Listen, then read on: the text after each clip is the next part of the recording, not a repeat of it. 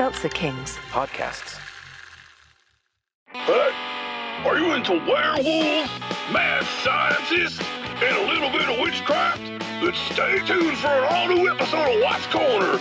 We're riding this train straight to the sun. Woo! Tune in to a classic episode of Watts Corner on the Seltzer Kings Network.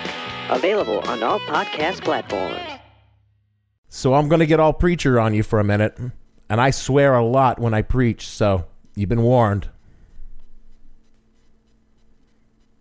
This is the What the Hell Were You Thinking podcast, a podcast that is supposed to be funny. I'm your host, Dave Bledsoe, and I'm the guy who can't be funny tonight. White people fucking love to quote Dr. King. Makes us feel good, makes us though we're speaking the language of black folks. We aren't. Most of the time, we're being condescending and annoyingly fucking patronizing to people of color. And I'm a white dude. And I'm going to quote Dr. King, but I'm not speaking to black folks because they don't need to hear shit from me. I figure they've heard more than enough from well meaning white people to last them, I don't know, about 400 years plus interest. So I'm going to speak to my fellow honky sapiens, my the Mayo Americans, my white bread sisters and brothers, as I quote MLK, from his other America speech at Stanford University, March 10th, 1968. I commend the full text to all of you, but this is the relevant portion to make my point. Quote, I think America must see that riots do not develop out of thin air. Certain conditions continue to exist in our society which must be condemned as vigorously as we condemn riots. But in the final analysis, a riot is the language of the unheard. And what it is that America has failed to hear, it has failed to hear the plight of the Negro poor has worsened over the past few years. It has failed to hear that the promises of freedom and justice have not been met. And it has failed to hear that large segments of white society are more concerned about tranquility and the status quo than about justice, equality, and humanity. And so, in a real sense, our nation's summer of riots are caused by our nation's winters of delay. And as long as America postpones justice, we stand in the position of having these recurrences of violence and riots over and over again. Social justice and progress are the absolute guarantors of riot prevention. Unquote. 51 years later, after all the blood and fire of the civil rights movement, white America still stands around with his fingers in our ears chanting, Nah, nah, nah, I can't hear you. Oh, we think we've made great strides in equality. We point to a few laws and say, Look, look at we, the magnanimous beneficiaries of centuries of power, being consolidated in our hands. Look what we have given you. Are you not grateful for these scraps of liberty from our feast? Why are you angry? Have we not given you pennies when you had none? Yet we clenched dollars in our fist. Are you children that throw tantrums because you did not get everything you wanted? Be patient, be polite, wait and see. Things will work out in time. This is what we say. And we then have the audacity to wonder why black people are so fucking pissed off. There is not one single white person in America that understands anything about what it means to be black in America. For all we live in the same place and same time, we live in two different universes, and we could travel back and forth between them, but we could never exist in the universe next door. This is because the country was created to do this very thing from its inception. But we can understand that we don't understand. We can listen. We can learn. We can accept the fundamental truth that the system is separate and utterly unequal.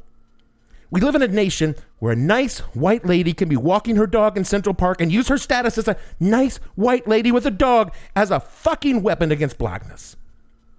As sure as she had pulled a pistol from her purse and held it to the head of the man who asked her to please put her dog on a leash.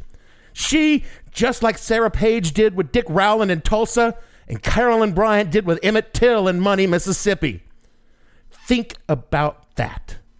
Just being white in America puts a very real, extremely deadly weapon in the hands of every white American that we can use pretty much with impunity whenever we want. And we don't even have to pull the trigger because someone else will do that dirty work for us. We call them police officers. Used to think I understood what it meant to be a police officer. After all, I did the job for 15 years.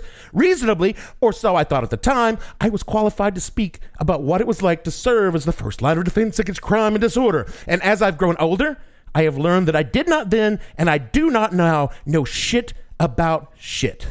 Because by modern standards, and honestly, probably by the standards of the time, I wasn't a police officer. I was officer fucking friendly, the public service announcement version of a police officer who believed with all his heart that he was serving his community. Like I said, I've gotten older. I've come to realize that being a police officer was never about protecting and serving, it was about enforcing the social order. Oh, to be sure, there's a side order of keeping people safe, but the entree is enforcing a social order in the United States that means white people on top and fuck everyone else. This is the only rational explanation for the world that I see around me. When I see heavily armed domestic terrorists storm the Capitol building of a state in an alleged democracy to force their will on the lawfully elected government and literally nothing happens to them, I have to ask why. Is it because their cause is just and they peaceably assembled to petition the government for the redress of grievances? Well, you know, I'm no historian, but when armed men did shit like that back in the early days of the Republic, old George Washington sent the fucking army in and smacked that shit down. Today, not a peep. There were tweets, but not a peep about enforcing the law. Yet when a young black man jogs down a public street in broad daylight, he's chased down and lynched by three white men, one of whom a retired police officer and acting with the knowledge and authority of his local police agency, and literally nothing happens to them for weeks until one of these moronic fucksticks releases a video of them committing the fucking lynching, you know, for the gram, and demonstrates how white people can still do whatever the fuck they want. And only then does the state finally do something. And trust me, there's no guarantee that anything remotely resembling justice will be carried out in that case. Or when a white police officer kills an unarmed black man in handcuffs on the street in broad daylight while being filmed as the man begs for his life. That man's crime, a clerk thought he passed a 20, counterfeit $20 bill. George Floyd was murdered in cold blood for $20 by an agent of the state. That's not law enforcement. That is teaching the black man his place. And George Floyd's name joins a constantly expanding list of black people being taught their place by the police. And it's a list that, should I start reading the names, would take me hours to complete. And the list is by no means complete because it cannot account for the incidents where people of color walk away bruised and bloody, but alive, afraid to talk about what happens the next time because the next time they might not be so lucky. It cannot account for centuries of enforcing the social order by white police officers against black human beings or white cops turning a blind eye as other white people enforce the social order, doing in effect the police's job for them. So, no, I don't know shit about shit when it comes to being a police officer. And when you have lived under the knee of a system for centuries, slowly choking you to death for no other reason than because it can, there will come a time when you will simply refuse to ask nicely not to die. And when those still standing refuse to go under the knee and they fight back. At first, they fight in the media, in the courts, at the ballot box, and they fight as long and as hard as they can. And when they are tired and feeling as though nothing will ever change, they will continue to fight in those venues even more because that is the way we are told to effect change in this country. They will fight and try to make their voices heard. And when they have fought so long and so hard, only to find that their voices are not being heard, in fact, those voices are falling on intentionally deaf ears in a system designed by its creator to ensure their voices will be mute for all time, they are going to stop speaking and start screaming and rage, and then you will hear them. When the voiceless decide that they will be heard, white people like me always have a difficult time because we don't want to be seen as condoning or excusing violence. And we call for calm and plead for the leaders of the community to step forward and end the unrest. Well meaning white people always want to step in, speak for people of color, saying, well, what they're really trying to say, shut the fuck up, well meaning white people. They are saying what they mean to say, and they are saying it for a fucking reason.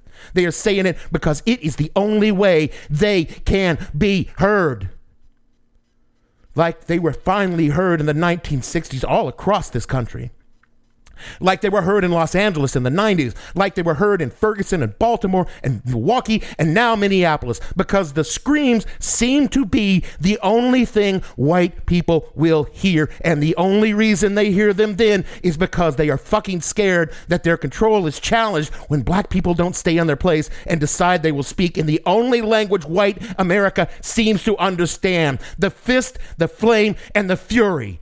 Because this is the system we created, the system that we, white America, sleeps beneath each night. Whiteness is the weight on the knee, slowly killing black Americans. We are the weapon in the hands of the cops we summon, the women in the park on our phones crying out our whiteness to help keep blackness in its place. I do not and cannot understand what it is like to be black in the United States of America. But I can understand what it means to be white in the United States of America. I can understand how I was given a weapon at birth by a fluke of melanin in my skin. And I can't discard that weapon. It is part and parcel of who I am, white in America. I it's part of my society, it's part of my being. But what I can do is choose not to use the weapon. And that is all anyone can do. If I could snap my fingers and remove it from existence, I would be snapping this with as much enthusiasm as and joy as my rhythmically challenged fingers can summon. But the universe doesn't work like that all this time, white people have preached to black people that nonviolence is the path to freedom. And they're right. But they've been preaching to the wrong people. So I want to preach to white people that we are the ones who need to embrace nonviolence. We need to choose not to use the weapons granted to us by a system that we did not personally create, but personally benefit from each and every day of our lives. Malcolm X said, We are nonviolent with people who are nonviolent with us. And it is time for white people to embrace nonviolence. And through our privilege and our power, finally force the system to change because we are a house divided against itself from its very construction, and that house needs to be torn the fuck down and rebuilt, or sooner or later it will burn to the ground. So that's it for our show this week. I'm not going to spend my time with the usual bullshit. No songs, no jokes, none of the usual stuff. I'm just going to close with a poem written by Langston Hughes. It's titled Warning with an exclamation point at the end by Langston Hughes. Negroes sweet and docile, meek, humble, and kind, beware the day they change their mind. Wind in the cotton fields, gentle breeze, beware the hour it uproots the trees. We'll see you all next week when hopefully there'll be something to joke about. Seltzer Kings podcasts